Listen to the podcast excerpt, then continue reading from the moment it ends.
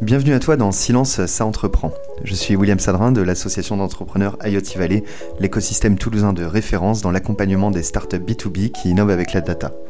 Dans ce podcast offert par l'IoT Valley, je passe une heure en compagnie d'un invité qui envoie du lourd, un chef d'entreprise, un investisseur ou un expert reconnu, venu te partager son expérience et une multitude de conseils activables sur des thématiques variées. Tout ça bien sûr pour t'aider à avancer dans ton projet. Maintenant, place à ton épisode, n'hésite pas à t'installer confortablement, on va commencer. Bonjour à tous et euh, bienvenue pour ce, nouveau rendez-vous de l'IoT Valley. Je suis William Sadrin. Euh, alors, petite introduction de rigueur pour ceux qui ne nous connaissent pas. L'IoT Valley, c'est une association qui anime un écosystème de start-up euh, dans la région toulousaine. On regroupe aujourd'hui une cinquantaine de, de, jeunes d'entreprises innovantes, d'industriels également, soit 650 personnes réparties sur deux bâtiments. On a un nouveau projet immobilier également pour l'année prochaine pour réunir tout le monde au même endroit, de 20 000 m2. Notre ambition, c'est vraiment de devenir l'écosystème de référence dans l'exploitation des données industrielles, euh, l'IoT notamment, et donc euh, de concentrer le plus d'acteurs possible. On se place évidemment entre l'offre des, des, startups innovantes et la demande des industriels. On accompagne à la fois les entrepreneurs en fait et les grands comptes également. Tout ça, c'est vraiment l'idée, c'est d'avancer plus vite euh, sur un secteur où c'est un peu compliqué d'innover. Déjà que c'est compliqué pour les grands groupes de travailler avec des startups. Dès qu'on met un peu d'hardware, dès qu'on parle data, c'est encore moins facile. Donc aujourd'hui, j'ai le plaisir de recevoir Dimitri Farber, cofondateur de Tiller System, champion tricolore des caisses enregistreuses, qui avait été caisses enregistreuses sur iPad, qui avait été revendu à SumUp, ça fait bientôt deux ans. Et aujourd'hui, tu es toujours chez SumUp, experience lead de la partie point of sale, donc c'est vraiment l'ex-Tiller, c'est ça. Et euh, tu es aussi BA à tes heures perdues, c'est ça? Oui, hein? exactement. Bah, merci en tout cas Dimitri de, de, te rejoindre à nous. Euh, aujourd'hui, on va parler particulièrement sales, parce que Tiller, c'est quelque chose d'assez particulier. Enfin, vous êtes vite fait un nom pour ça, pour le commerce pour euh, les équipes. Euh, et, c'est vachement intéressant parce qu'on va se rendre compte euh, au fil de la discussion que vous aviez peut-être pas grand-chose au début en termes techniques. voilà, pas grand-chose. Donc on va pas refaire toute l'histoire. Mais il y a beaucoup de podcasts que Dimitri a fait. Faut pas hésiter d'aller les écouter également si vous voulez un peu de contexte sur comment Tiller est né, comment ils ont trouvé ce, problème à résoudre particulier pour, pour les commerçants. Et, et donc voilà, pour reprendre au début, donc quand, vous, aviez, euh, vous avez commencé à réfléchir, vous avez trouvé ce problème-là de la caisse enregistreuse. Euh, est-ce que, et, si je comprends bien, vous avez commencé directement à aller sur le terrain et en écoutant les podcasts, euh, vous, vous vendiez un, PowerPoint en fait à l'époque, c'est ça? Ouais, même. Déjà, je suis très content d'être ici. j'adore, j'adore la Valley. J'ai investi en quelques boîtes aussi qui, sont là, dont Louis là, qui nous fournit beau, tout le mobilier. Donc, euh, donc voilà, ça faisait longtemps que je devais venir. C'est vrai que ça fait quelques temps euh, qu'on attendait ta venue. décale entre les grèves et le Covid. Hmm. Donc là, ça y est, c'est l'occasion. Euh, ouais, donc, donc écoute, toujours chez SumUp, hmm. toujours BA dans, dans, pas mal de boîtes. c'est un peu, ça me tient à cœur de, de hmm. faire, de réinvestir, etc. Et pour, pour reprendre un peu l'histoire de Tiller, alors ça commence à dater maintenant, c'était en 2014, donc, donc ça va faire 9 ans l'année prochaine.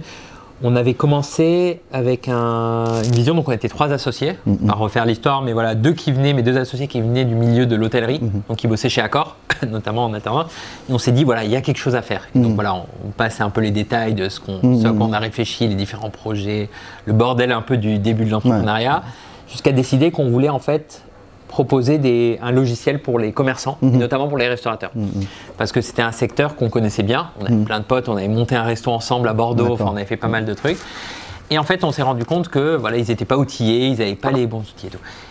Et donc, on, est, on a regardé un peu ce qui se faisait sur le marché et on a vu qu'il y avait plein d'acteurs de caisse, traditionnels, modernes et tout, qui, qui, en fait avaient des super produits, mais qui n'arrivaient pas à le vendre. Et nous, on est arrivé un peu en mode américain, tu vois, en se disant, euh, ok, ben en fait, finalement, on peut avoir le meilleur produit du monde, mais ce qui est important, c'est d'aller voir nos clients. Hmm.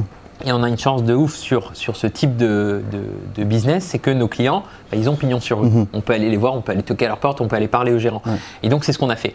Et donc, on a, on a développé une première version du produit, mais qui, franchement, c'était, au début, c'était un PowerPoint, quoi, juste cliquable où on pouvait aller de lien en lien. Et en fait, après, on s'est dit, bah, on va essayer de vendre. Et c'est là où on va se rendre compte si on teste le marché, s'il y a une vraie appétence. Mhm. Et c'est pour ça, on a fait, on était à Paris, on a fait la rue Montorgueil, euh, je sais pas, 400 fois, on a dû faire des allers-retours, juste en toquant, en essayant de vendre le produit. Mhm, mhm. Alors, on s'est pris des vents comme jamais. Mais au bout d'un moment, en fait, il y en a un qui disait oui, et après un autre qui disait oui. Et après, on était obligé de dire non, mais en fait, le, produit n'est pas prêt, ça arrivera dans quelques mois, le temps qu'on recrute une équipe et tout. Mais en tout cas, voilà, on avait vraiment cette vision de se dire euh, le, meilleur indicateur si le marché est prêt, c'est de vendre. Bien sûr. Et, euh, et c'est ce qu'on a fait. D'accord. Tu te rappelles de ce, premier client, celui qui est un peu, en général pour un entrepreneur, ça, change tout. Hein, le fait de voir euh, un peu d'argent, même si bah, pour le coup il n'y avait peut-être pas de produit pour vous, mais un peu d'argent qui arrive sur le compte. Le premier client, qu'est-ce que tu lui as vendu exactement? Et qu'est-ce que tu avais aussi un peu comme, comme pour, pour te soutenir dedans? Est-ce que tu avais un peu du matériel, des, des presses commerciales, des choses comme ça? Qu'est-ce qui a changé en fait pour, pour ce premier client? Alors, on avait plein de faux premiers clients qui étaient des potes, on connaissait un peu le milieu et tout, mais mhm. qui, n'acceptaient pas d'installer notre solution. Ni de payer. Ni de payer, encore moins. Donc, euh, donc eux, on les utilisait, je me souviens. Euh, c'était le tour de sol, il a fermé depuis. On avait mis un iPad, on avait mis des iPads partout, mais mhm. qui étaient éteints. Ils les utilisaient pas, c'était juste pour pouvoir prendre des photos et tout. Premier client que moi j'ai signé, ça s'appelait le berger et les poissons. Euh, c'était pas le premier client, c'était mon premier client, c'était mhm. dans le 16e je crois que j'ai été mis en relation par quelqu'un qui connaissait quelqu'un qui connaissait quelqu'un. Mhm. C'était un peu une astuce, c'était pas un vrai restaurateur, c'était quelqu'un qui avait, qui était tech, qui avait déjà fait du produit et tout. Donc, voilà, je n'étais pas arrivé un peu dans le vent. Mais je me souviens de, voilà, déjà d'avoir mis, je pense, deux semaines à le convaincre, presque à le supplier de, de, signer avec nous, de venir. Il devait, on devait lui faire payer peut-être 10 euros ou 20 euros par mois à l'époque et tout. On était venu l'installer, moi, mon associé, mon directeur technique, les deux développeurs, enfin il y avait toute l'équipe pendant trois jours, tout installé. Rien n'avait marché, tout avait pété. c'était un vrai resto pour le coup, donc c'était franchement c'était la cata. Le produit marchait pas, il y avait rien. Enfin je me souviens que c'était l'horreur et donc tout le matin, on y allait. On y allait, on y allait. Vous êtes allé installer chez lui avant qu'il ait signé pour être sûr euh, de lui montrer la, ah valeur Vous aviez tout fait, quoi. une fois qu'il a dit OK, on, est allé, on lui a tout mis, euh, tout le matériel gratos. Enfin voilà, on a, on a essayé de tout faire.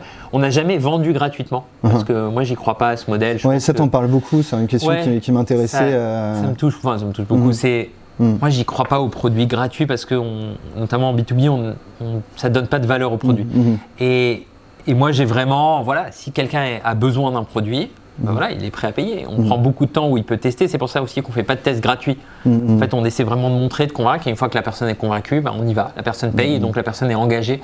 Et du coup, est en certaine sorte obligée de l'utiliser, de passer du temps, de se former parce que voilà, c'est un produit un peu complexe. mais, mais voilà, ce client, en tout cas, alors on est, on est potes depuis, mais, mais il, est, il a fermé son resto. Mais voilà, c'était, je m'en souviendrai toujours, on n'avait pas d'iPad à un moment, donc je suis allé à l'Apple Store acheter un truc, on allait à l'Apple Store avec des valises pour mhm. essayer d'acheter des iPads, enfin, c'était les débuts quoi. Donc à partir du moment où quelqu'un vous dit ça m'intéresse, vous faites all-in, vous lâchez tout, et vous faites tout ce qu'il faut pour que euh, ça soit chez lui, ça fonctionne et qu'il sorte le chéquier. Franchement, sur les premiers, euh, alors il sortait le chéquier avant. D'accord. Euh, très important. Comme encore une fois, c'est un produit qui, où il faut que la personne soit formée, mhm, forme les mhm. équipes et l'utilise. Donc nous, on, voilà, on demandait à ce qu'il paye. Il y mhm. avait un compte, il y avait des trucs, etc. au début. Pour ensuite, s'il voulait arrêter de l'utiliser, pas de problème, mais ensuite qu'il soit vraiment engagé. Quoi. Mais ouais, une fois ça, euh, c'était au hands on deck et on y allait, on y allait tous, on mettait le matériel qu'il faut, il fallait remplacer un truc, on changeait. Enfin, Qu'est-ce qui les a convaincus un peu les premiers selon toi par rapport, euh, on va dire, aux centaines de rendez-vous que vous aviez fait? Qu'est-ce qui a changé? Est-ce que c'est votre discours qui s'est amélioré? Est-ce que c'est justement ce que vous montriez, votre doc, euh, votre PowerPoint qui devenait un peu plus interactif? Un peu pitié peut-être au début des, pauvres jeunes qui faisaient du porte-à-porte en plein hiver ça, sous ça fait 4 semaines qu'ils viennent me voir tous les jours. Tous les jours euh, on y allait. Je vais leur donner 10 balles pour qu'ils arrêtent de me faire chier. Franchement, il y a des restos, j'ai dû passer avec on a dû y aller 50, 100 fois. Tous les jours, tous les jours on y allait et ça marche. Hein. Mmh. Au bout d'un moment, bah, ils pensent à nous quand ils ont envie de changer, quand leur système de casse-pète et mmh. tout, on est là. Euh, et, je me souviens qu'au début, on disait un truc, c'est n'importe qui peut nous appeler, en deux heures, on installe un système. D'accord. Et donc, euh, tu avais de temps en temps des, restaurateurs qui nous appelaient, qui disaient, ouais, mon système a pété en plein service, hop, on a arrêté, tu vois. Et euh, non, ce qui a marché, c'est ben, peu à peu, on a structuré notre discours, on a mmh. pris confiance, on a eu le produit qui s'est amélioré, qui s'est développé, parce que ça joue aussi. Quand on vend quelque chose, il faut qu'on soit serein. On a, et voilà, il faut pas mentir, on a aussi mais ça, c'était un peu plus tard dans l'aventure, c'était 6-7 mois après, mhm. recruter notre directeur commercial, mmh. eu ça, game changer, ça a tout changé. Quoi. Mais, on y reviendra, ouais. on y reviendra sur l'arrivée de Valentin. Ça, ouais. c'était. Euh, en fait, moi, ce, que j'essaye de, comprendre euh, vraiment, c'est euh, est-ce que euh, qu'est-ce que qu'est-ce que vous avez itéré à la fois, j'imagine, le discours, la méthode commerciale. À un moment dans un podcast, pareil, tu parlais de remise sur paiement upfront. Est-ce que vous le faisiez déjà?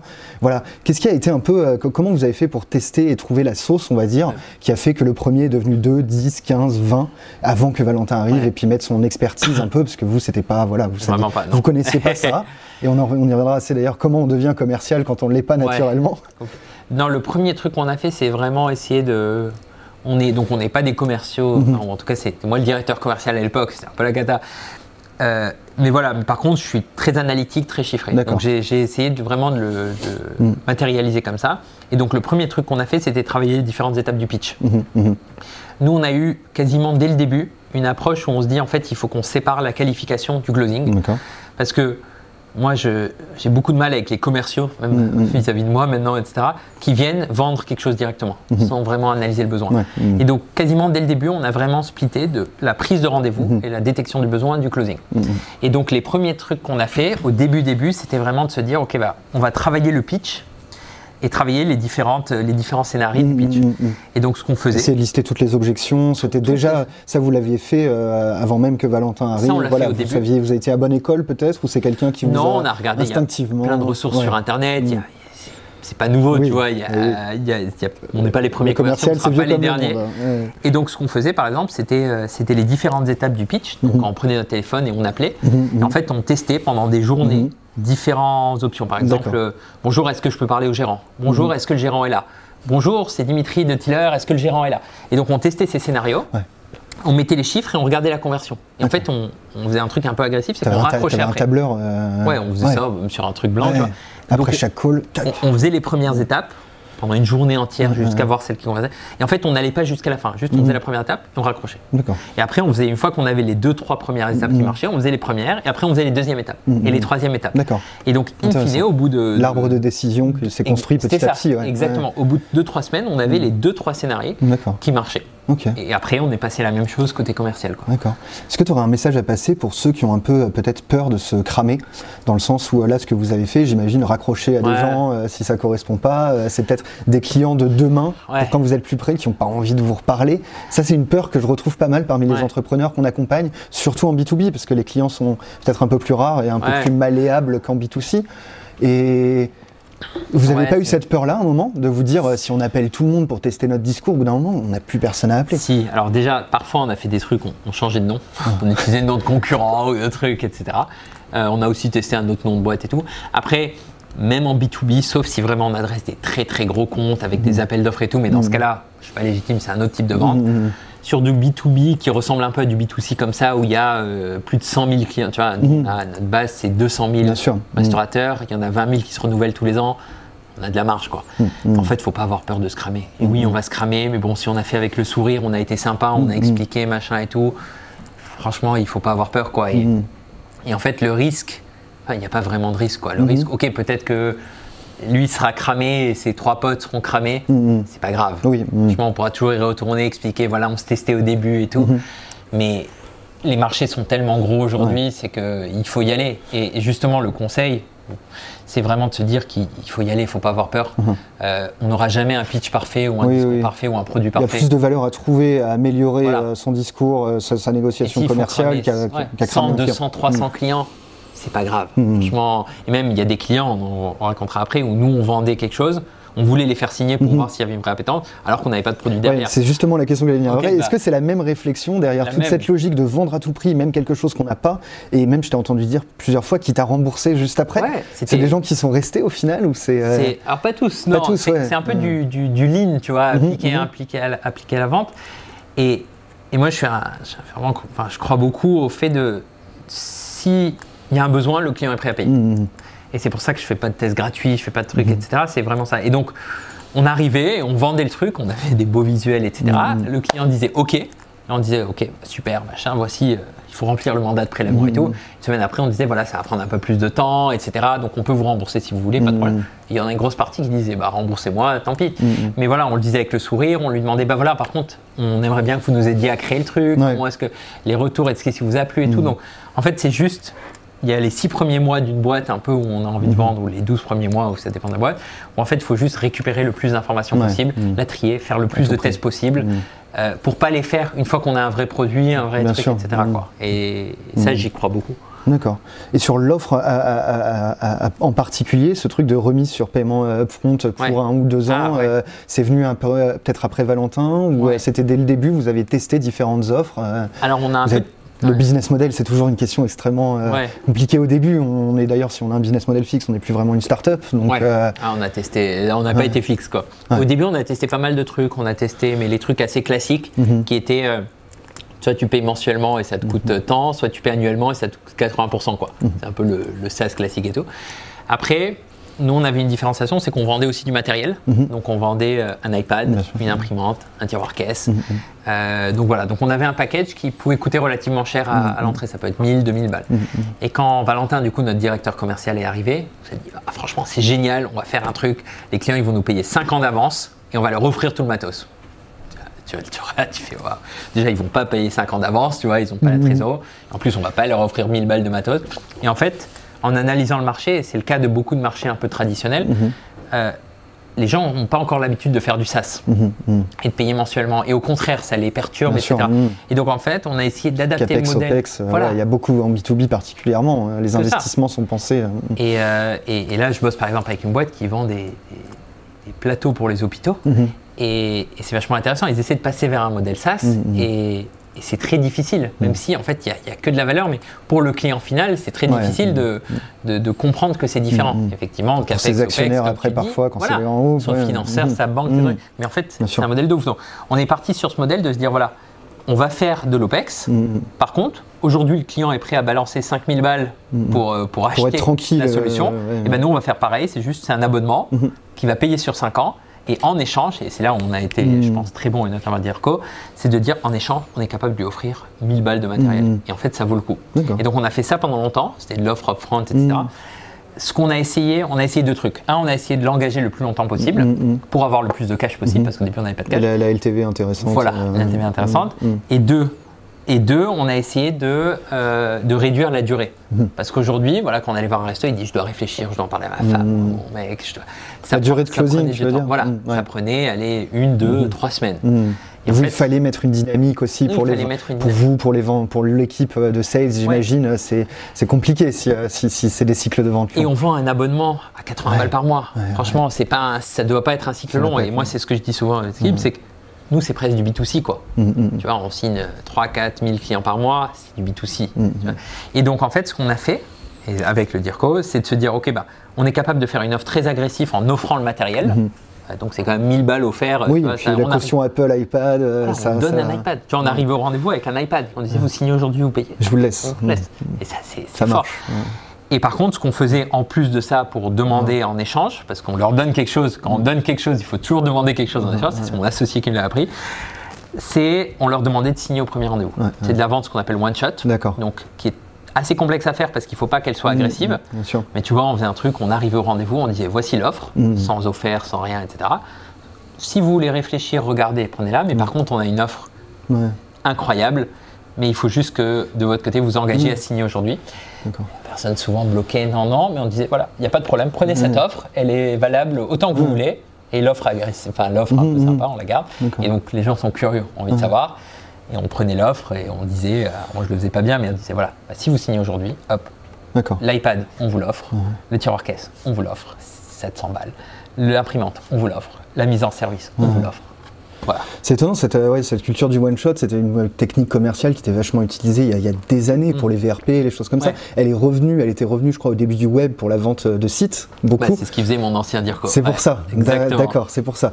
Aujourd'hui, c'est un peu peut-être plus, plus compliqué en, B2B. Euh, tu, si, vous devez, si vous devriez refaire Tiller aujourd'hui avec des, des, cibles qui sont beaucoup plus éduquées, j'imagine maintenant, peut-être que la moyenne d'âge de vos clients aussi c'est un peu réduite avec le turnover qu'il y a eu. Ce, tu, tu referais la même chose euh Alors, je ne referai pas la partie upfront, parce mm. que l'avantage qu'il y a, c'est que bah, tu as du cash tout de suite. Mm-hmm. L'inconvénient, c'est que tu dois faire beaucoup, beaucoup de discount pour euh, que ce soit mm-hmm. intéressant pour le client. Donc, in fine, ça, ça impacte ton MRR, donc ça impacte ton, ta croissance, etc. On en parlera après comment vous avez remis le MRR. Voilà. Euh, Par contre, le one-shot, on le fait toujours. C'est à peu près 60% de nos ventes. Ah oui, quand même. C'est juste qu'il faut trouver ce qu'on offre. Quoi. Et donc là, tu vois, on a une offre par exemple en ce moment où on se dit Ok, vous signez aujourd'hui, vous payez mensuellement, maintenant ils payent mensuellement. C'est du pur SaaS, etc. Par contre, on est capable de vous offrir 70-80% du matos si vous signez aujourd'hui. Et en fait, c'est qu'une question de formation des commerciaux pour bien, le faire, pour pas que ce soit agressif, pas que ça fasse vendeur de fenêtres.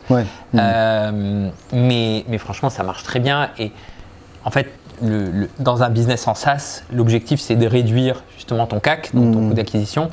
Et réduire ton, ton, temps, en tout cas le nombre de rendez-vous que tu dois faire, etc., bah, mmh. ça a un impact direct dessus. Mmh, Donc mmh. ça joue beaucoup, beaucoup et ça nous permet de faire plus de discount pour le client. J'avais une dernière petite question sur cette partie euh, jeunesse commerciale, un peu de, de Tiller.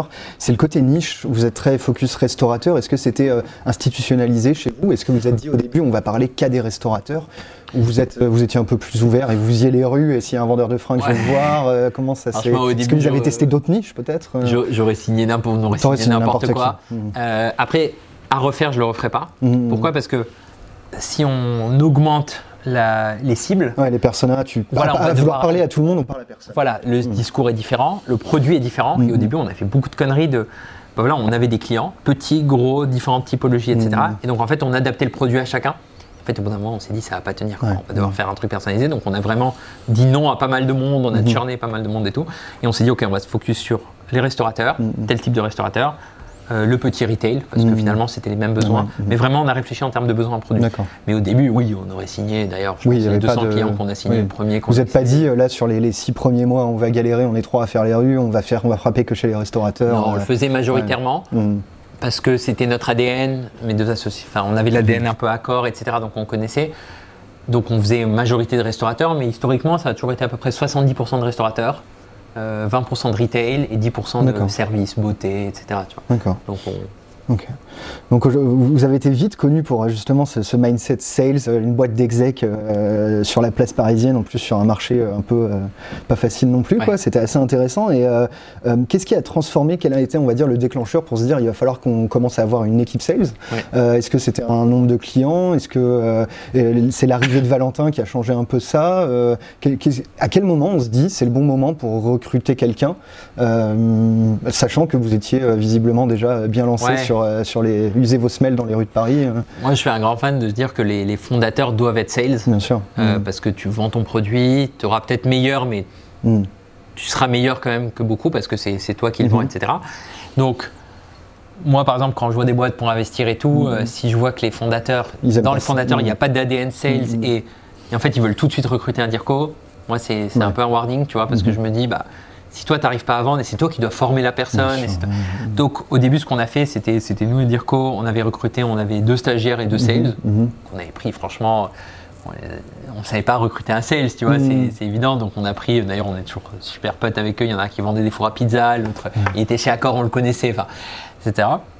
Et donc voilà, on les a formés euh, et donc on avait, euh, on va dire, deux prix sales qui faisaient de la qualification, des stagiaires, euh, qui sont toujours là aujourd'hui, et les deux sales euh, qui, faisaient du closing, et nous derrière qui faisions aussi, etc. avec eux. Vachement important de mmh. montrer l'exemple mmh, euh, dès le début.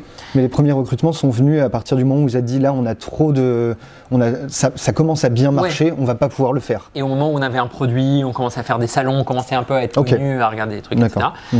Donc oui, tu vois, mais à l'époque, on devait avoir allez, 200 clients. On a recruté les premiers, c'est peut-être 300 clients parce qu'on a fait notre levée de fonds en 2016. On avait 800 clients à peu près et il y avait déjà 8-9 sales. Mmh. Et, après, le vrai déclencheur, donc ça, ça a duré, on va dire, 6-8 mois. Le déclencheur, c'est de dire, OK, bah maintenant, en fait, il faut quelqu'un, on est une boîte sales. En fait, c'est assumer qu'on est devenu une boîte sales. Et donc là, on s'est dit, bah, il nous faut quelqu'un. Et on est tombé, euh, tu vois, on était un salon euh, à, Équipe Hôtel, mmh. un des gros salons hôtellerie-restauration. Et je me souviens, on n'avait on avait pas de thunes. Euh, et donc, on avait trouvé le dernier stand qu'on avait partagé avec Lydia à l'époque, avec qui on était potes. Le stand, il faisait 3 mètres carrés avec un poteau au milieu. Enfin, c'était l'horreur. Vous avez fait du bruit. Ouais, on a fait du bruit. On avait ramené des tireuses à bière, on avait ramené des enceintes, de la musique. Enfin, on avait foutu la merde. Et le stand d'à côté, c'était une boîte qui s'appelait Price Match, qui avait été rachetée par. Magnifique, euh, magnifique parcours, magnifique équipe. Et notamment leur Dirco, hmm. euh, qui, qui s'ennuyait chez Booking parce qu'ils avaient été hmm. rachetés et tout, euh, qui on a sympathisé et qu'on a recruté. Et donc il nous a rejoint, c'était Valentin. Et donc voilà, un peu le hasard. Euh, mais je pense que c'était le bon timing. Si on n'avait pas prévu, si on n'était pas tombé sur lui, je pense qu'on l'aurait fait un peu plus tard. Mais heureusement qu'on l'a fait si tôt, parce que ça, il est arrivé et il a, tout cassé quoi. Euh, par, petite parenthèse, les salons, donc justement pour vous et pour beaucoup, je pense, de, de startups au final, c'est ce que ça fait, a fait Salesforce aussi d'ailleurs, qui s'est fait bien connaître pour ça. Les salons, c'est pas pour signer, c'est pour, c'est pour faire parler. Ouais. Voilà, faut pas, faut pas essayer d'aller sur un salon pour, pour faire du commercial peut-être. Euh. Nous, on a. Petite parenthèse rapide. Ouais, j'adore, j'adore les salons, on en a fait pendant longtemps, on en refait là. Euh, pour moi, c'est pour signer. Mhm. c'est pour se faire connaître, mais c'est pour signer. Mhm. Et en fait, il y a plein de gens qui n'arrivent pas à signer sur salon parce que bah, tu n'es pas dans le mindset signature, tu vois. Et donc nous, on arrivé au salon, notamment le CIRA, qui est le gros salon qui a tous les deux ans mmh. restauration à Lyon. On a failli se faire virer deux, trois fois. Mais on s'est dit, en fait, on va foutre la merde. Donc on a pris un énorme stand, et surtout, c'est des marchés assez traditionnels. Et ce qu'on s'est dit, c'est que nos clients, c'est des restaurateurs. Restaurateurs, ils font ce métier parce qu'ils aiment bien parler à des gens, ils aiment bien, bien, manger, bien boire et tout. Donc on va se mettre dans le mindset. Donc, on a fait, bien sûr, du champagne à gogo, de la bière à gogo, de la bouffe. On avait fait venir des. C'était un peu, on était allé un peu loin. Il y avait, on avait ramené des énormes enceintes, donc on foutait la merde. On avait fait venir des danseuses du Crazy Horse de Paris. Il y a une vidéo sur YouTube. vous, avez été, vous avez été même euh, personnellement grata, non Ouais, complètement. On a fait se battre avec. C'était marrant. Et donc, en fait, on a, on a créé cette ambiance. Et mm. donc, ce qui a fait qu'on arrive à signer sur le salon. D'accord. Parce que c'est comme quand, quand on va à l'Apple Store et tout. Ouais, on détend. Tu vois, on n'avait pas des commerciaux. Alors, c'est en costume avec la petite veste, mmh. tout le monde était en basket, cool. Et, en fait, les gens avaient envie de venir. Et du coup, il y avait tout le temps, c'était plein de monde nos mmh. stands. Et du coup, ça marche parce que ça veut rien dire, mais ça attire un peu le. Quand il y a du monde, ça attire plus de monde. Et donc, en fait, on, on a toujours très très bien marché sur les salons et en plus des grands moments, tu vois, on était à 40 sur le stand et tout, euh, c'est assez cool. D'accord. On va aborder peut-être une partie un peu mindset et culture euh, sales, notamment dans, une boîte où les sales sont très importants, euh, jusqu'à un tiers, 45% de l'équipe même parfois. J'en profite d'ailleurs, si vous avez des questions, n'hésitez pas évidemment à les poser dans le chat, hein, on prendra le temps d'y répondre à la fin. Donc Tiller, c'est la cloche. C'est, on entendait souvent ambiance Wall Street, Loot Wall Street. Est-ce que ça a été, ça s'est venu naturellement euh, à partir des premiers recrutements? Est-ce que vous avez essayé de réfléchir à ça, de mettre en place des process? Comment ça marche? Est-ce que vous recrutez que des gens qui étaient euh, prêts à, justement à, célébrer ensemble? C'est compliqué. Déjà, la culture, c'est un sujet compliqué pour une start-up. Les sales, ça me paraît encore plus. Euh, Écoute, c'est un métier en plus relativement indépendant en général. Euh, il y a de la, concurrence entre les différents vendeurs. Euh. Ouais, c'est compliqué, mais à la fois simple. Qu'est-ce que... vous avez institutionnalisé et qu'est-ce qui s'est, on va dire, qui s'est créé tout seul dans l'équipe euh? ah, moi, je pense la culture, en tout cas au début d'une boîte, c'est mm. vachement la culture des fondateurs et des premières personnes qu'on recrute. Mm. Donc, on, au bout d'un moment, on crée la culture, mm. mais au début, c'est, elle, est, elle est un peu innée. Quoi. et donc, nous, on avait cet ADN, on n'avait pas peur, on y va, on essaie, on aime bien parler, etc. Les premières personnes qu'on a recrutées aussi. Et donc, voilà, ça a créé ce cercle de 15-20 personnes où déjà il y avait cette ambiance. D'accord. Euh, après, comme on l'a poussé un peu après, c'est aussi avec Valentin, c'est aussi nous, etc., de se dire, en fait, on a envie de créer cette culture un peu à l'américaine. Mm, mm. euh, tu vois, de, de, se dire, en fait, on n'a pas peur, on va aller s'amuser, on va aller se marrer, tu vois, on est. Et au début, pour, dans notre mindset, on était une boîte sales, pas une boîte tech, pas une boîte produit. Aujourd'hui, on a vachement inversé, enfin, inversé ou balance, balance rééquilibrer, rééquilibrer le truc. Merci. Mais à l'époque, voilà, on était une boîte sales, on l'assumait. Mhm. Et donc, euh, effectivement, on est arrivé et on a essayé de, rendre ça cool. Mhm. Donc, euh, tu vois, de se dire, on a mis euh, effectivement une cloche dans les bureaux. Donc, dès qu'on signait un contrat, on clochait. Mhm. On avait un gong, on avait. moi, on croit beaucoup au fait de se dire que les sales, il faut qu'ils soient ensemble. Mhm, Effectivement, mhm. c'est pas un métier. Alors, ça peut être un métier, mais pour mhm. nous, c'était un métier collectif. pour les gens qui allaient beaucoup sur le terrain à l'époque. Voilà. Plus. Hein. Et, donc, ils étaient ensemble. Après, on a fait, on a, on a rapidement shifté sur du sales téléphone euh, parce qu'on a essayé d'adresser hors Paris. Bien on avait des commerciaux terrain à Paris, mais on a essayé de faire. Donc, en fait, ils étaient tous dans la même salle. Tu vois, quand tu parlais au téléphone, euh, quand tu étais un client, tu parlais avec un sales, t'entendais tout autour, t'entendais la cloche. Et en fait, c'est juste un mindset, tu vois. Il y en a qui ne fitaient pas parce qu'ils disaient non, moi je veux être au calme et tout. Et dans ce cas-là, tu, les, tu coupes rapidement. Ouais, on voyait tout de suite. et eux, ils pas bien et tout. Alors, ce qu'on faisait même, c'est que on essayait de recruter 5-6 sales par mois quand on recrutait et se dire on les faisait venir un jour au bureau, à faire de la prospection avec nous, à passer du temps avec les sales. Et avant d'avoir signé le, Avant d'avoir signé, comme entretien entre guillemets. Et, notamment, on les faisait discuter avec les sales, et c'est vachement intéressant, on le fait toujours, parce que un, bah, tous les sales peuvent se faire un avis sur la personne, sûr, tu vois, sur la performance et tout. Mais, surtout, la personne, elle voit exactement. Il n'y a, pas d'embrouille. s'attendre. Dans ton lot, tu vois, elle arrive, il y a du bruit partout, ça crie, ça gueule, tout est cassé et tout. Mais au moins, bah voilà, si la personne, c'est dans les deux sens, c'est presque plus un test pour la personne. Et donc voilà, cette ambiance un peu Loup Wall Street, euh, qui, parfois nous a joué des tours, mais on a vraiment. Ça allait être ma question. Comment tu conjugues cette ambiance qui est, une bonne ambiance, qui pousse effectivement à la performance quand même, mais j'imagine quand tu dis ça a joué des tours, c'est qu'il y a eu euh, euh, des, des, effets négatifs quand même. Et comment on conjugue ça avec une exécution, un sérieux, un, suivi particulier On a quand même un environnement d'hyper-croissance et on se dit peut-être on, s'emporte, je sais pas. Je... Moi je pense que c'est. Ça s'est fait naturellement par la qualité des recrutements, de l'engagement Je pense qu'il faut être. Ouais. Et aussi, vous avez toujours. Il y a un truc, je pense aussi, vous avez toujours eu cette croissance. Vous n'avez pas eu de moment de down qui aurait peut-être pu euh, diminuer euh, les. C'est ça aussi, il faut entretenir à tout prix cette croissance. Il faut, il faut, la culture de boîte tourne autour de ça, tu vois. Mm-hmm. Et pendant longtemps, on s'est posé la question, on s'est dit, ok, mais en fait, on est en train de créer une culture trop sales, on est en train d'être trop loin, etc. Mais en fait, tu, les, gens s'adaptent à cette culture. Alors, je ne dis pas qu'il n'y a pas eu des tensions entre les autres équipes, les sales, etc., parce qu'ils étaient beaucoup mis en avant. Mais aujourd'hui, à le regarder, en fait, on l'assume. Et je pense qu'il faut l'assumer, de se dire, en fait, on a, on a fait ça, et c'est ça qui a fait notre succès, parce que on est arrivé sur le marché, il y avait déjà plein d'acteurs, leurs produits étaient potentiellement bien meilleurs que le nôtre à l'époque, mais c'est nous qui sommes là à la fin. Et, ça, je pense que ça joue beaucoup parce que il y a le mindset. Et en fait, tu vois, à le refaire, on aurait presque dû dire à toutes les équipes, les devs, les voilà, c'est une boîte sales aujourd'hui. Mm. Ça va évoluer, on l'a fait mm. évoluer, mais c'était une boîte sales. Mm. Et, et, le fois que nous, fondateurs, on est une grosse ADN sales aussi, qu'on soit avec eux, qu'on ait fait du truc et tout, ça joue beaucoup. Euh, mais tu vois, c'est ça qui a fait qu'on a levé le, premier tour, c'est ça qui a fait qu'on a fait de la, ça qui a fait qu'on a fait de la croissance.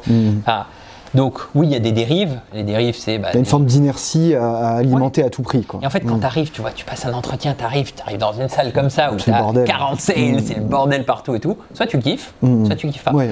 Et, mais au moins, tu le, crémage est fait rapidement. Et, et, tu le sais dès le début. Donc les gens qui sont là, bah, tu as aussi la promesse de se faire beaucoup d'argent, mais de se faire pas d'argent si tu performes pas. Alors ça, ouais, vous aviez un mode de, rémunération assez euh, agressif, si j'ose dire, très faible fixe, énorme variable mensuelle, reset chaque mois. Ouais. Euh, ça, pareil, ça a été travaillé ou euh, Ça, c'était. Vous vous êtes dit, euh, de toute façon, on est sales. notre objectif, c'est que le meilleur commercial, il gagne plus que nous. Et, donnons-leur les moyens tant que ça rentre dans notre CAC, choses comme ça. Franchement, à l'époque, tu avais des commerciaux qui gagnaient 100, 150 cas par an. Enfin, par an, mensualisé, tu vois. Et moi, ça me pose aucun problème. Mais moi, c'est vraiment se dire, on a envie de créer ça. Donc, ils étaient payés au SMIC mhm. à l'époque. Euh, et c'était pas forcément des jeunes, on avait, on n'a jamais eu vraiment de profil. Oui, oui, oui, euh, comme tu dis, vendeur de pizza. Euh, vendeur de pizza, mais tu avais des gens qui avaient fait, je sais pas, des études d'histoire, d'histoire de l'art, tu avais des, mm. des, anciens produits, des anciens Enfin, franchement, c'était mix. On a essayé de mm. faire une bonne école. Je pense que s'il y a un truc qu'on a réussi neuf 9 ans après, c'est une école, tu vois. Mm-hmm. moi, je vois tous mes anciens sales, tous ils sont devenus ils sont devenus, ils sont devenus trucs, ils ont monté leur boîte. Mm-hmm. Et, et tu vois, ce qu'on ce qu'on a fait sur la rémunération, donc c'était mhm. fixe, mhm. très bas, mensuel. Et ensuite, c'était une commission mhm. euh, sur les contrats vendus.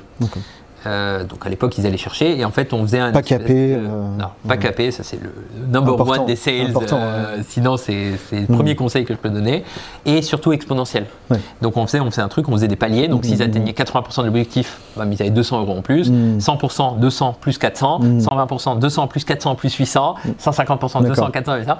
Et donc tu retrouvais avec des sales qui pouvaient gagner 10 000 nets par mois et des sales qui allaient gagner 1000 balles. D'accord. Et, et ça crée cette compétition. Et parce que quand tu gagnes 1000 balles et tu vois ton pote qui gagne 10 000, tu te dis putain, j'ai envie de me payer des vacances de ouf, tu vas te donner. Mais de l'autre côté, il faut se maintenir en haut parce que du coup, tu crées un niveau de vie. Enfin voilà, tu as plein de trucs comme ça.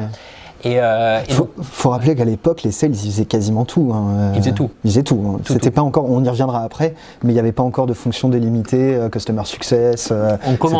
Là, les sales faisaient vraiment. On commençait à avoir la partie post-sales qu'on leur enlevait parce que c'est assez difficile. Alors au début, c'est important, mais Mhm. Si un sales doit résoudre des problèmes du client, euh, même psychologiquement et tout, tu vois, il mhm. réfléchit à ses problèmes quand il vend, etc. Mhm. Par contre, la délimitation prix-sales, sales, ça on l'a mise un peu plus tard. On l'a aussi mise assez rapidement. Donc tu avais la qualif, les sales et le post-sales. Grosso modo, c'était les trois, les trois actes. Il y avait quelque chose que je t'avais entendu dire euh, sur cette partie un peu mindset qui m'avait un peu euh, fait tiquer, obligé de signer quand on a un rendez-vous. Qu'est-ce qu'il y a derrière cette obligation? Il y a un wall of shame des mecs qui sont allés au rendez-vous et qui n'ont pas signé ou euh? Non, tu n'étais pas obligé, mais en fait, on a créé un, encore une fois, un guide commercial, un playbook qui faisait qu'en fait, tu avais une seule objection qui. Qui pouvait dire que c'est non. Qui pouvait dire que c'est non, c'était uh-huh. si la personne était morte. Parce que ça nous est arrivé, malheureusement, je sais, c'est un client que j'avais signé. Je me souviendrai toujours, où en fait il est mort. Euh, c'est horrible, hein, mais, mais pendant, le, pendant le process, etc., elle est mort. Donc, euh, on est, le resto a fermé depuis, etc. Mais sinon, toutes les objections, c'est un peu uh-huh. blague, mais c'était vrai, euh, toutes les objections, il y a une réponse. D'accord. Donc, en fait, on s'est dit. Bah sur le papier. sur le papier, tu dois signer. Quoi. Si le lead est bien qualifié, c'est ça le plus important. Il faut que le lead soit bien mm-hmm. qualifié. Bah, après, si tu n'as pas un taux de close à 40%, bah, c'est qu'il y a un problème quoi. Au premier rendez-vous. Mm. Donc, donc voilà, donc c'était un peu le truc. Et, et on a beaucoup joué sur ça, mais pour que ça, ça marche, il faut, et, la leçon la plus importante qu'on a eu sur le process, mhm. c'est séparer la partie qualif de la partie closing. Ça, c'était. Ça, c'est venu dans un, dans un second temps. Après. Ouais, mais c'est venu assez. C'est venu rapidement quand même. Ouais. Au début, c'était avec des stagiaires. C'est juste que les mhm. stagiaires faisaient de la prospection et les sales closaient. Mais c'est venu mhm. assez vite, ouais. D'accord.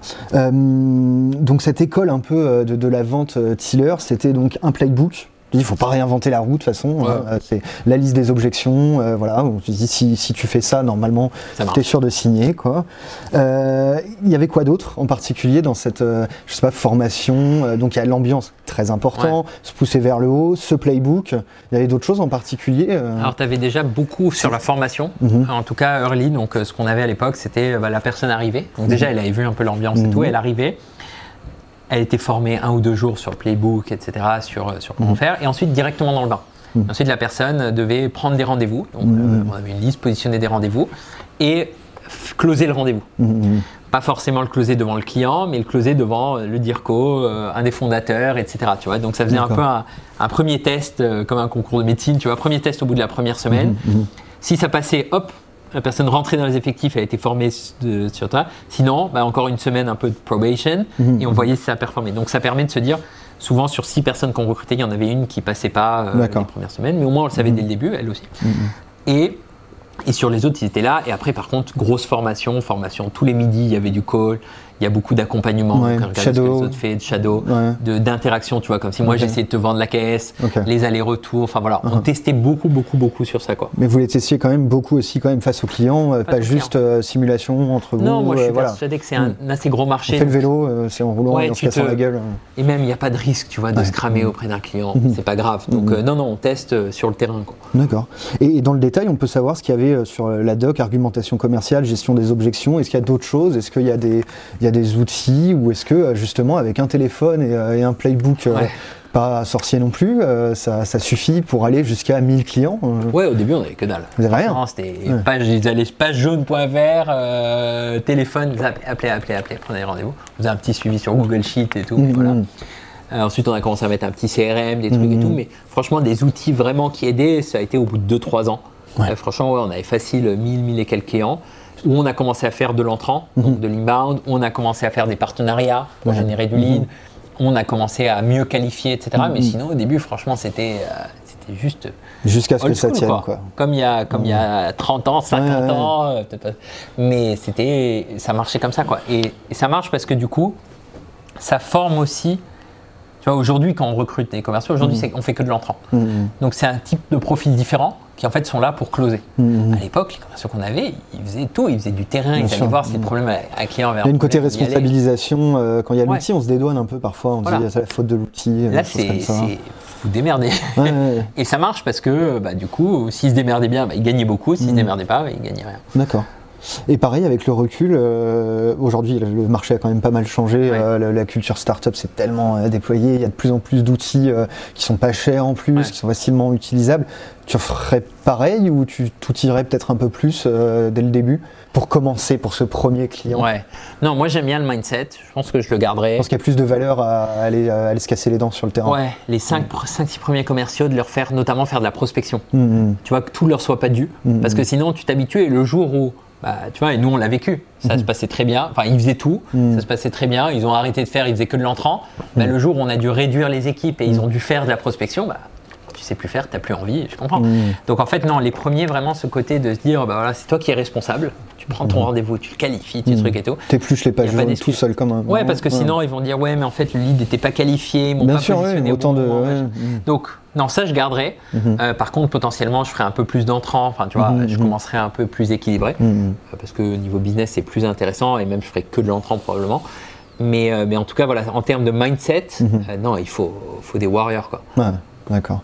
Qu'est-ce qui a été le déclencheur un peu pour commencer à structurer tout ça, à séparer pré-sales, sales? Est-ce que c'est juste, putain, on n'en peut plus là, on a besoin de process, euh, c'est trop le bordel, on retrouve pas nos petits. Euh, c'était quoi? Pré-sales, sales, c'est surtout sur un. En fait, la, réflexion, elle est, on s'est juste posé et on s'est dit aujourd'hui, un sales, il passe deux jours par semaine à qualifier. C'est-à-dire qu'on perd 30 euh, à 40% de son. Mmh, mmh, mmh. Sa capacité de, closing. performance, de son closing. Donc 40% de clients en moins. Donc en fait, on s'est dit, mais en fait, c'est bête. Et en mhm. fait, il y, avait moins de valeur ajoutée mhm. que eux fassent ça. Ils aimaient pas faire ça. Mhm. parce qu'ils sont pas payés dessus, grosso modo. Ils sont moins bons dessus. Du coup, ils s'impliquent moins, etc. Donc on s'est dit, ok, bah, splittons. Il y a pas mal de littérature dessus. C'était en mode test ou c'était en mode acté? Est-ce qu'il y avait des KPIs qui vous avaient dit On a regardé, ouais, on a regardé la performance, mais on savait parce que surtout, on a, ce qu'on faisait en premier sans faire exprès, c'est qu'on recrutait des juniors ou des stagiaires mmh, mmh. qui, eux, pendant les premières semaines, faisaient ça, faisaient de la qualif. D'accord. Et ensuite, une fois que c'était bon, hop, ils passaient sales. Mmh. Et quand on a fait ça, bah, on s'est rendu compte qu'en fait, eux, comme ils avaient vraiment envie d'y aller parce qu'ils avaient envie de passer, bah, ils étaient performants de ouf. Et le sales était vachement content parce qu'il avait beaucoup moins à en faire. Quoi. Et donc pendant longtemps, on a eu un modèle où il faisait, on avait de la pre-sales et le sales c'est un jour par semaine, euh, un peu de qualif, ouais, pour quand même rester. Euh, Notamment sur de l'entrant. Et ensuite, une équipe un peu de, mort de faim presque, tu vois, parce qu'il y avait quelque chose à gagner derrière qui faisait de la qualification. D'accord. Ok. Et donc petit à petit, vous avez, bah, comme beaucoup de startups, hein, au début on a des généralistes et après on commence à avoir des spécialistes. Exactement. Et donc euh, tout cet entrain qui a continué, de plus en plus d'informations, parce que c'est quand même aussi tout le temps de la donnée au sein de l'entreprise. Euh, c'est toujours pareil, la société qui arrête de fonctionner à l'instinct et ah, commence à fonctionner à la donnée. Et, donc vous avez commencé, bah, séparer, euh, mettre, un, mettre le, CSM, le succès l'équipe support. Ça s'est fait petit à petit. Est-ce que vous avez priorisé euh, par rapport à votre business euh, là-dessus? Parce que c'est quand même des investissements. Hein. Dans l'ordre, on a fait. Euh, au début, c'était les sales qui faisaient tout. Après, mm. on a divisé, on a rajouté des, des pre-sales qui mm. qualifiaient. Après, on a rajouté des CSM qui faisaient en gros le post-sales. Et après, et ça a mis pas mal de temps, on a mm-hmm. créé, une équipe support. Tu vois. Je pense qu'on avait 2000 clients déjà été loin. Avant, c'était les CSM qui géraient tout. Et donc, en fait, et aujourd'hui, on a rajouté une quatrième, enfin, il y a plein d'étapes, une étape avant qui est génération de leads. Et ça, c'est la dernière, voilà, c'était la dernière partie de notre interview. Vous aviez été quand même beaucoup euh, sales first pendant très longtemps. Ça a fait votre succès, je pense qu'on peut, on peut le dire quand même. Ah oui, quand même euh, toute cette structuration qui vient avec la maturité de la boîte vous a transformé petit à petit. Et c'est la dernière chose que vous avez fait, l'inbound au final. Je pense que c'est les derniers investissements un peu euh, commerciaux qu'on peut dire, c'est de cette, cette équipe inbound. Et ce changement donc euh, plus sales first, euh, mais inbound first, plus fluide, plus performant. Est-ce que c'était acté en amont, ça, euh, de se dire on a deux ans devant nous, sur ces deux ans, on va petit à petit séparer les fonctions pour aller vers du inbound first ou est-ce que ça s'est fait naturellement? Ça s'est fait assez naturellement parce qu'au mm. début on est arrivé sur un marché qui n'était pas très évangélisé, donc mm. les gens n'allaient pas aller sur Google chercher caisse enregistreuse, etc. Tu vois, c'était mm. vachement un métier de proximité où tu avais le commercial en Clio qui faisait le tour des restos, etc. Donc non, au début, on n'avait pas trop l'idée. Après, on s'est rapidement rendu compte que bah, on allait en rajouter un petit peu. Mhm, Donc mhm. en fait, tu vois, c'était peut-être 90% de, mhm, porte à porte ou de téléphone et 10% de, de, lead qu'on achetait quelque part chez un partenaire, machin et tout. Et ensuite, peu à peu, ça a commencé à s'équilibrer. Et pendant longtemps, on a été euh, allez, 40% qui était de la prospection et le reste qui était de l'entrant. Et en fait, depuis les deux ans, deux ans et demi, le marché est évangélisé. Euh, et en fait, quand tu regardes les chiffres, c'est beaucoup plus efficace de faire de l'inbound. Bien sûr. Parce que, euh, voilà, à, l'époque, un sales, nous, il closait entre 7 et 12 mmh. deals par, par mois, quand tout mhm. allait bien. Aujourd'hui, il peut en closer 40, 50, 60. Oui, c'est plus performant, plus fluide, le funnel est, moins cher, c'est plus simple à gérer. C'est aussi plus simple à quand tu gères de la qualif, donc tu dois avoir, tu gères aussi de l'humain. Alors que là, tu peux ouvrir, fermer une campagne, ça peut aller beaucoup plus vite quand tu ouvres un pays. plus facilement. Euh. Mais tu vois, ce qui est intéressant, c'est qu'on est passé à quasiment du 100% inbound on avait toujours cette équipe de qualification qui mhm. qualifiait les leads pour les sales, euh, qui qualifiait les leads entrants. Mhm. Et là, depuis les 6-8 mois, on repart sur du sortant. Parce qu'en fait, on se rend compte qu'on a atteint peut-être un espèce de plafond de verre, notamment en France. Sur, sur de la demande de leads mhm. parce que voilà le marché c'est quoi c'est la notoriété c'est le fait que ça te fait une place aussi il n'y a plus le côté nouveau euh, non je pense pas je pense que vraiment on arrive à, générer des, milliers et des milliers de leads euh, mais c'est juste qu'à un moment bah, le marché notre marché qu'on adresse, qui est restauration, petit retail, etc., bah, il est limité. Euh, tu as un certain nombre d'ouvertures, un certain nombre de fermetures et de, de renouveaux. Donc à un moment, bah, soit tu ouvres ton marché, c'est ce qu'on est en train de faire, aller chercher d'autres services, soit en fait il faut aller chercher d'autres canaux. Euh, et donc on a recréé une équipe euh, terrain. D'accord. c'est drôle parce qu'on retourne au début, qui en fait va prospecter dans des endroits où bah, soit des plus petites villes où il y a moins accès, les gens ont moins le réflexe d'aller, soit des villes où nos concurrents étaient, enfin plein de trucs comme ça où on se dit bah, en fait c'est ça nous permet d'aller chercher ce 20% en plus au-dessus quoi. D'accord. Vous avez quand même fait 4 ans euh, sales first, si je ne me trompe pas, c'est ça? Avec le recul, euh, pareil, toujours cette question, euh, bon, le marché a beaucoup changé, mais si tu dois refaire aujourd'hui à peu près sur le même marché un autre produit, tu ferais la même chose Non, si je le faisais aujourd'hui. Tel que le marché. Non, je ferai un truc avec full inbound. ton expérience inbound. Je ferai un euh, truc voilà. full inbound Mhm. avec une équipe de qualif, une équipe de closing et onboarding. Par contre, si je repartais sur un marché un peu, un peu jeune ou Mhm. qui- pas encore très digitalisé, etc., ou sur une autre verticale, là par contre, ouais, j'irai euh, terrain parce que c'est là où on apprend, c'est ça qui est marrant aussi. Euh, mais voilà, mais je pense qu'à un moment, il faut aussi savoir équilibrer. Et on sûr. se rend compte aujourd'hui que bah, une grosse partie de notre volume, c'est sales, mais une grosse Mhm. partie, c'est notre base existante. Tu vois, on a 25 000 clients. Mhm. Bah, on leur vend des nouveaux trucs, on leur propose des nouveaux services. C'est aussi, il y a des questions de churn. Bien. Donc, il y a Mhm. presque autant de valeur de retenir un client que d'aller en signer un nouveau parce que ça Mhm. coûte moins cher. Enfin, voilà, il y a des Ça, c'est devenu, euh, c'était pas le euh, cas au début, j'imagine. au hein, début, euh, tu vas juste Mhm. chercher des nouveaux clients. quoi. Mhm. Aujourd'hui, bah, tu as d'autres problématiques. quoi. D'accord. Euh, J'avais une question euh, que j'ai perdue. Euh, Salesforce 4 ans, donc tu ne ferais pas la même chose, mais tu avais la chance quand même d'être, enfin la chance, en tout cas ça vous Oh. correspondait bien, d'avoir un secteur où votre cible avait pignon sur rue, c'est Ouais. très important. Euh, Est-ce que tu as déjà, j'imagine, entre toi avec les participations avec lesquelles tu travailles, euh, t'es frotté à un, à une- un persona qui euh, n'a pas pignon sur rue Ouais. et quel est un peu ton, point de vue justement pour les entrepreneurs qui nous écoutent, qui sont ici à la Yachty Valley également Euh, Toute cette voilà, est-ce que il faut aller voir les gens, même si c'est compliqué de rentrer dans une entreprise, c'est plus facile de rentrer dans un restaurant. Ouais. Voilà. Bah, le porte-à-porte, je sais pas. Franchement, Mm. je saurais pas te dire. Pas forcément. Je pense Mm. pas que ça ait une valeur euh, vraiment ajoutée. Par contre, ce que je garde et ce que j'essaie de pousser, c'est ce côté 1 de réussir à parler aux dirigeants, tu vois, essayer Mhm. d'éviter les, les- les appels d'offres, sûr. d'éviter les trucs, essayer de trouver un peu des, des magos, des trucs. Et ce côté vraiment euh, one shot, tu vois, de réduire les cycles. Je pense que dans le business, en tout cas dans notre business en B2B, le- la clé, c'est réduire le cycle de vente. Parce que ça change tout. Tu peux, même si ton, ton taux de close il reste le même, si tu Mhm. divises par deux, bah, c'est comme s'il avait doublé. Donc, ton, ton, ton- ta durée de cycle de vente. Mhm. Et donc, je pense que c'est vraiment ce truc one shot ou pas one shot, mais vraiment de réduire au maximum, d'utiliser les bons arguments. Moi, c'est ça que j'essaie de pousser. quoi. D'accord.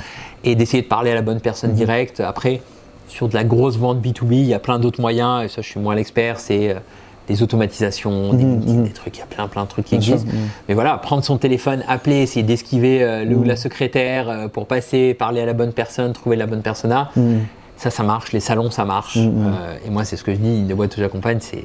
Là, on, va, on sera aussi rare, je vais, je vais passer les voir et tout, mais j'aurais demandé de réinventer le stand, enfin, on leur a demandé de tout réinventer, de changer et tout, parce que ça marche ce mindset, tu vois. Et ce mindset de se dire, en fait, on. On n'est pas une autre boîte qui fait un appel d'offres, un PowerPoint, un machin, Bien sûr. etc. Mais on essaie de trouver un truc un peu innovant dans les Mhm. règles un peu du métier. Faire bouger, Ça marche, euh, bah déjà en fait quand ça bouge, quand ça change, bah, les gens regardent un peu en tout Ouais, cas. c'est ça, il faut. Et, et Mhm. on n'a pas envie, tu vois, se fait assez chier au quotidien, on n'a pas Ouais. envie de se faire chier au taf Bien non sûr. plus. Mhm. Donc euh, on a envie d'aller vers un truc où en fait, en face, ça pourrait être mes potes, ça Mhm. pourrait être des gens que je connais, que j'aime bien, etc. Donc ça marche vachement bien. Et le parti rencontre, la partie rencontre physique, j'ai l'impression que ça a beaucoup joué pour vous, justement, d'avoir les gens en face. Ouais. Euh, déjà, ils ont été un peu plus tolérants avec les débuts. euh, les- Et euh, aujourd'hui, euh, pareil, est-ce que c'est important pour toi en B2B euh, de, de pouvoir voir serrer la main euh, son client ou, euh, comme tu dis, vous êtes passé sur la prospection téléphonique euh, Franchement, au début, oui, pour te créer un peu une marque, etc. Mhm. Après, ils sont pas plus gentils euh, en Mhm. face to face. Je pense le même le taux de prise de rendez-vous, il est, il est moindre en face à face. D'accord. Mhm. Euh, parce que c'est. Parce que voilà, c'est- c'était un peu ça, tu vois, c'est pas bloquant et tout. Mhm. Non, moi, c'est pas forcément essentiel. Moi, moi, je crois beaucoup qu'on puisse faire au téléphone, qu'on puisse faire des trucs en ligne. Je pense que ça, ça donne aussi une image d'entreprise de se dire. euh, alors, c'est pas mauvais hein, d'y être, etc. Mais de se dire, voilà, en fait, on, va- on peut tout faire en ligne, sauf pour les très gros. Nous, par exemple, pour nos très gros comptes, effectivement, on essaie de les voir en face à face parfois et tout. Mais, mais sinon, ça s'explique très bien. Il faut expliquer, il faut évangéliser. Mhm, mhm. De dire, voilà, nous, en fait, tout va se faire en ligne. La démo, je vais vous faire un partage d'écran. Quand vous signez, vous signez en ligne. On va vous envoyer le colis. La formation, c'est faite en ligne. Enfin, 90% de nos clients, on les voit pas.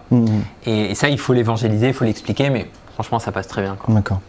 Euh, une petite question un peu pour prendre un, un peu de hauteur quand même, parce qu'on est resté très sales. Euh, SumUp, c'est une société, donc. Euh, Tiller, excuse-moi, hein, je le fais. Oh, ça n'existe plus, donc. C'est pour ça.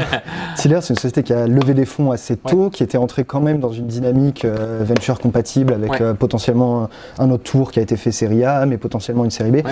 Ça change quand même pas mal de choses sur les economics de la boîte, notamment la capacité à avoir un coût d'acquisition, j'imagine, un peu plus fort Ouais. qu'il serait raisonnable d'avoir euh, si vous n'aviez pas d'investisseurs financiers. Euh, ton point de vue là-dessus, justement, sur, euh, pour, pour une boîte euh, peut-être sales first, ou Ouais. euh, est-ce que euh, il y, a des choses à faire attention justement là-dessus? On a vu beaucoup d'entreprises French Tech faire grossir la top line à tout prix avec des levées de fonds qui se retrouvent aujourd'hui clairement dans des grandes difficultés. Il y a toujours un peu ce risque de se faire un peu prendre par l'argent qu'on a levé qui euh, très souvent encore va euh, à l'acquise ou, euh, ou en tout cas à faire grossir la top line. Et, j'imagine que sur le long terme, ça crée quand même un peu de plus de complications. Les économiques sont moins simples qu'une boîte qui va doit juste devenir rentable. C'est sûr.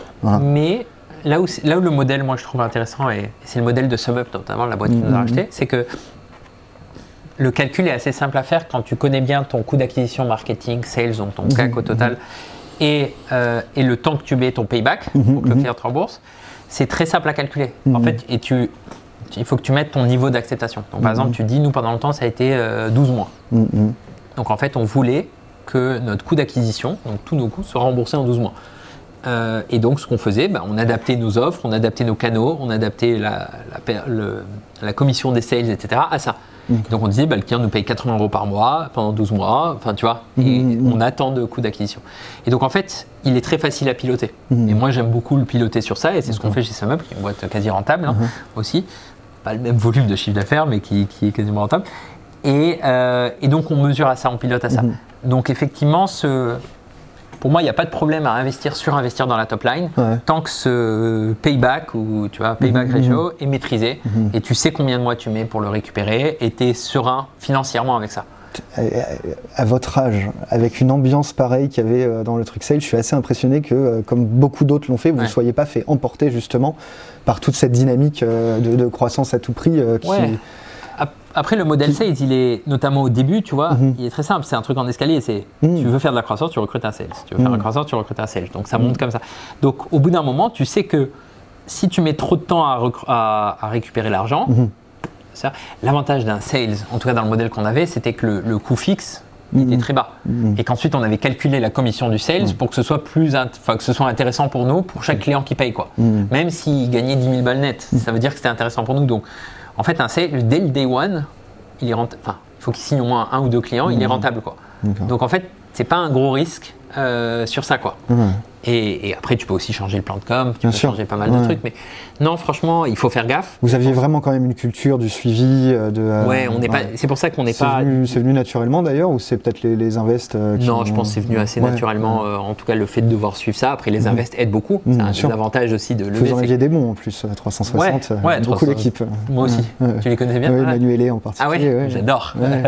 Vous étiez bien entouré, quoi. Ouais, franchement, mm. on a eu, on a eu un super fond en 360 notamment. Et, et, tu vois, et juste le fait de tous les mois devoir montrer les différents canaux avec le coût et de se dire, mm. ok, mais en fait, peut-être que la prospection terrain, il faut qu'on arrête parce que ça mm-hmm. coûte trop cher, etc. Donc juste de piloter ça, c'est important. Mais mm. après, une fois qu'on a ça en, tête et tout et qu'on contrôle, franchement, euh, il faut y aller, quoi. D'accord. Quand vous aviez levé justement avec, euh, avec 360, 4 euh, millions, c'est ça, je crois, quand même, euh, à l'époque, un gros montant d'ailleurs pour cette maturité, vous aviez pas grand chose en termes tech, je crois. Enfin, en tout cas, ça commençait à être plutôt bien structuré. c'est quand même un message assez impressionnant de, de, de, de, comme tu dis, culture américaine, de pouvoir se dire qu'on peut réussir à lever de l'argent juste parce que, enfin, juste parce que, j'exagère un petit peu évidemment, on a une équipe sales qui cartonne. Ouais, c'est assez euh, impressionnant quand même. Mais d'ailleurs, je me souviens, donc avec le recul, c'était le plus gros surtout de 360, qui est quand même un fond avec une culture deep tech.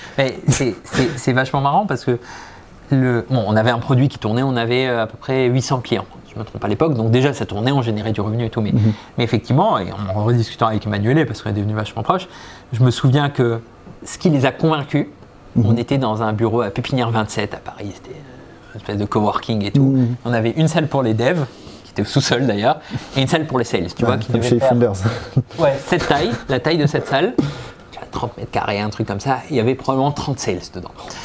Et, et tu vois, c'était vraiment des cloches, ambiance, des nerfs partout, ça criait et tout. Et en fait, pendant leur due deal, ils sont, je me souviens, euh, ils sont venus, passés, ils sont passés une journée assis au fond de la salle. on se discutait avec mon associé, il m'a dit, franchement, c'est mort, ils vont jamais investi, on va dire qu'on est Ils ont vu que ça signait. Et en fait, ils ont, c'est ça qui a fait mm. que ça marche, mm. qu'ils sont allés. Sinon, ils ne seraient pas allés, je pense, parce que les économiques, etc. Donc, et en fait, c'est vraiment cet ADN et qu'on, maintenant on la voit de beaucoup plus, mais à mm-hmm. l'époque on la voyait moins en France quand même, mm-hmm. sauf sur certains boîtes qui étaient connues, tu vois, des, price match notamment, des meilleurs agents et tout qui avaient cet mm-hmm. ADN. Il n'y en avait pas énormément. Et donc, voilà, c'est ça aussi qui les a, en, tout cas 360, c'est ça qui a fini de les convaincre, de se dire, en fait, quoi qu'il en soit, ça va marcher. Oui. Hmm. Et, puis eux connaissent bien la tech, euh, ils pourront très certainement vous trouver des gens. Et après, une, hmm. après cette levée, c'est après ce déclencheur, on a beaucoup investi dans la tech hmm, euh, et on a équilibré, on a recruté pas mal de monde, etc. Euh, mais, mais, je me souviens de ce moment dans ce bureau, c'était, j'ai encore des photos, c'était la guerre, on s'est dit putain, mais c'est mort, ils ne pourront jamais investir, on est dans la merde et tout. Et en fait, ils ont été. même un fonds deep tech, si l'exec est là. ouais, franchement, c'est l'exécution quoi. Mm, mm. Il faut que le produit suive, il faut qu'il y ait tout, mais c'est pour moi le business, le vrai business, c'est de l'exécution. D'accord. Euh, bah, je crois que pour ma part, j'ai fait le tour de mes questions. Je vois qu'il y en a une dans le chat euh, que je suis pas sûr de comprendre. Par contre, je m'excuse, faut pas hésiter à la reformuler si jamais. Dans le calcul du ROI sur, les coûts, sur le coût des sales, tu disais un an de chiffre d'affaires ou de marge. Tu parles en SaaS, évidemment, c'est ça? De chiffre d'affaires. De chiffre d'affaires. Donc en gros, si on prend, mm. euh, je prends par exemple, j'ai je sais pas, on va dire, je dépense 15 euh, 000 balles en sales mhm. euh, et 15 000 balles en marketing, que je divise par le nombre de clients que j'ai signés. Euh, donc je sais pas, 15 par exemple, donc ça fait 1000 et 1000, ça fait 2000 mhm. euros. Et je calcule en montant de l'abonnement, en mhm. combien de temps ça va se rentabiliser. Ça ne veut pas dire que la boîte sera rentable, ça veut dire que notre process d'acquisition sera rentable. C'est pas la LTV, c'est un peu en dessous, c'est vraiment le remboursement. C'est vraiment en combien de temps tu rembourses ton CAC. Après, tu mets tes investissements, tu vois, de dev, de trucs, etc. Mais vraiment, c'est en combien de temps je rentabilise l'investissement parce que quand tu vas aller lever des fonds, aller lever de la dette ou des trucs, tu vas le lever sur ça. Parce que l'argument, il est de se dire, bah, si j'arrête d'investir, bah, on, se rentabilise. Bien sûr. Ça, ça, change, j'imagine, en fonction des différentes euh, phases de l'entreprise. Au début, vous ne vous posiez pas la question, euh, on vend, on vend, on vend. Qu'est-ce qu'il y a euh, C'est les, les, finances, c'est le moment où vous avez eu. de quel CFO, ça a mis le temps, ouais. Ouais, CFO, c'était. Ça, c'est beaucoup plus tard. Ouais, c'était pas si tard. Elle est arrivée en 2000, début 2017. D'ailleurs, on contrôlait rien avant, c'était la cata elle nous a sauvés, vraiment, mhm. euh, Ilam. Mais euh, non, c'était vraiment. Euh, ça dépend aussi du mode, effectivement. Comme tu disais, si c'est une boîte autofinancée qui a besoin d'être mhm. rentable, eh ben, le calcul est simple à faire c'est combien tu peux te permettre d'attendre avant de récupérer ton cash, mhm. entre guillemets. Bien sûr. si c'est une boîte de VC, c'est combien tu veux croître, mais en ayant une maîtrise. Tu vois, et donc nous aujourd'hui, on est plutôt dans ce mode-là. D'accord, c'est ça. On, on, investit beaucoup, beaucoup, beaucoup, des millions. Par contre, on se dit, le seul critère, et le seul critère des équipes euh, mhm. acquisition et sale, c'est on ne dépasse pas ce payback. D'accord. C'est le seul critère qu'ils ont, c'est le seul objectif qu'ils ont. C'est le plus de croissance dans le cadre de ce payback parce que nous, financièrement derrière, on sait qu'avec ce mhm. payback, mhm. on est bon. D'accord. À, quelles conditions tu peux mettre 18 mois justement et pas juste 12 euh Ça dépend de combien de trésor tu as derrière, combien de cash, euh, combien de risques tu prends. Enfin, c'est, tu, tu, fais jouer, tu vois. Si, si ça se passe très bien, si tu as beaucoup d'argent, tu viens de lever et tout, bah, tu montes jusqu'à 24, 36, mm. ça dépend du business, tu vois. Tu montes ça dépend ce que tu veux faire autour d'après aussi, j'imagine. Voilà. Est-ce que tu vends la renta, est-ce que tu vends la croissance Si tu as envie de. Tu mm. vois, à un moment, juste avant de vendre, on allait vers de la rentabilité, on voulait être rentable. Donc là, on l'avait réduit à 10, je crois. D'accord. Donc en fait, on va faire moins de croissance, mais elle sera plus rentable. Elle sera plus rentable. Donc en fait, c'est. Moi, j'adore ce. plutôt conservateur pour des gens qui sonnaient le gong. Euh. Ouais, ouais. tu, peux te permettre de faire ça quand. oui, oui. Mais tu vois, tu avais vraiment cet indicateur, moi j'adore le mesurer. Et d'ailleurs, c'est celui qu'on mesure euh, tout le temps. Parce que c'est celui qui dit jusqu'où tu peux aller et tu maîtrises tout. C'est intéressant. Ça fait une forme de leash aussi euh, dans, les investissements. complètement. D'accord. Euh, autre question est-ce que vous avez approché des groupes ou que des indépendants quand vous avez défini la typologie au début? Quand, vous faisiez les tours Est-ce que euh, vous êtes dit, euh, je sais que vous avez fait des partenariats, mais ça c'était beaucoup plus tard, mais est-ce que vous vous êtes dit, tiens, on va aller voir euh, les, je sais pas, les magasins courir, enfin j'en sais rien. Retail, gros retail, on l'avait vite enlevé, parce qu'on se disait qu'il y a de la gestion de stock. C'est dans cette cycle de vente aussi qui est plus long. Ouais, après, nous, on a essayé de faire du one-shot sur tout le monde. sur tout le monde, sur les gros. Mais la partie grosse restauration, ça on l'a fait. On a essayé de faire du one-shot, on a, on a mmh, signé mmh. pas mal. Après, on s'est vite rendu compte que les besoins produits étaient différents. Et nous, on mhm. voulait vraiment un produit qui réponde à tout le monde. Mhm. On ne voulait pas se lancer sur un dev sur mesure et tout, et on l'a mhm. fait, tu vois. Et je pense qu'on s'est cassé la gueule, on a perdu des clients comme ça, on a perdu un peu de réputation et tout. Mais à un moment, on a pris la décision de se dire voilà. La maturité de savoir ce que vous voulez bien faire. Et ça, par contre, c'est le conseil, c'est ce que je disais juste avant, c'est si je recommençais le début, je crée un produit en SaaS pour une cible et vraiment, je vais cibler cible par cible et je vais aller les chercher. Mais voilà, au début, franchement, n'importe qui qui nous contactait, on y allait quoi. Ok. On va prendre une dernière question, euh, parce que malheureusement, après, il va falloir qu'on se quitte. Euh, est-ce que tu as des tips en particulier pour attirer des profils commerciaux euh, chasseurs, terrain, des sharks, comme tu les appelles Qu'est-ce qu'il y a À part, bon, évidemment, la rémunération, comme tu dis, pas capé, ça c'est important. Mais la première fois que tu les rencontres, comment ça se passe Qu'est-ce que est-ce que tu les as chassés d'ailleurs Non, on a eu de la chance parce qu'on a bah, je pense que le, principal truc, c'est avoir une culture qui, mhm. répond à ça, une culture sale. Mhm. Euh, c'est pour ça que c'est très dur de recruter des bons commerciaux dans des boîtes très très tech. Bien sûr. Euh, parce que voilà, c'est important. C'est quand même faut les mettre en avant, faut mettre pas mal de trucs. Et naturellement ça va se mettre en avant, mais ce qui est sain, il faut bien l'expliquer autour et tout. Mais non, c'est avoir une culture assez forte. nous, on n'a pas beaucoup chassé parce que avec cette réputation, pas mal de gens qui recrutaient. Euh, mais sinon, il faut chasser. Il faut chasser des gens qui sont euh, voilà, commerciaux dans d'autres boîtes, qui ont envie de faire, etc. Mhm. Moi, je recrute pas de profil. Il y a plein d'écoles en ce moment. Alors, disclosure, je suis investisseur dans une, mais Iconoclast, c'est une boîte qui forme des commerciaux, des jeunes commerciaux, mais tu en as plein d'autres. Nous, on recrute, euh, les 70% de nos commerciaux, ils passent par eux. ça vient d'eux parce que c'est des commerciaux qui sont formés aux méthodos startup. Et tu as pas mal d'autres boîtes comme ça. Mais, mais en tout cas, voilà, c'est ce type de profil. Il faut mhm. bien les former. Il faut avoir quelqu'un d'expert dedans. Parce que voilà, il faut avoir quelqu'un qui cadre. voilà, c'est comme ça. Voici. Qui soit capable de détecter si la personne va être bonne ou pas. C'est un métier. C'est pas un métier comme mm. parfois on a une tendance un peu de génie. Je décroche mon téléphone, mm. j'appelle, je, je chat, blabla. C'est un métier presque tech, tu vois. C'est un métier très très carré. il faut suivre les règles, il faut suivre les trucs et tout. Donc Ouais, faut pas prendre les commerciaux juste trop de tchatchers, machin, mm. comme on connaît, qui vendent des fenêtres et tout. Faut prendre des, n'importe qui, presque n'importe qui, en gros, qui a envie, qui a la motivation, qui a envie d'aller chercher mais que ce soit, soit prêt à suivre tout ça. Et donc il faut quelqu'un, soit un formateur, soit un DIRCO et tout, qui cadre bien, qui suive bien et qui soit très strict et dur. Il faut, oui, oui. faut vraiment cadrer ça. Quoi. Ouais, d'accord. Il y a quelqu'un qui doit te connaître dans le chat parce qu'il demande combien y a-t-il de bar tapas à Barcelone C'est une question qu'on pose. Euh, ah, c'est très drôle, c'est qui Je sais pas qui c'est. Euh, en gros, c'est une question qu'on pose dans les entretiens et c'est un peu les mêmes questions ah. aussi qu'on pose. genre, une question qu'on va dire posait beaucoup, c'est euh, dessine-moi la maison de mes rêves. D'accord. Je crois que j'ai déjà entendu parler de ça. Tu ferais quoi par exemple? La maison de ses rêves? Non, dessine-moi la maison de mes rêves. des tiens, des tiens. Ouais. Sincèrement, je sais pas. Je suis pas commercial. ouais, ouais, je suis pas, je suis pas commercial. Bah, le, le, test, et si jamais il y en a qui passent des entretiens, c'est tu vas avoir deux types de personnes. Tu vas en avoir qui vont commencer à dessiner. Hmm. Euh, tu vois une maison. C'est Ali qui posait la question. Ah, trop cool. euh, qui vont commencer à, hmm. qui vont commencer à dessiner, etc.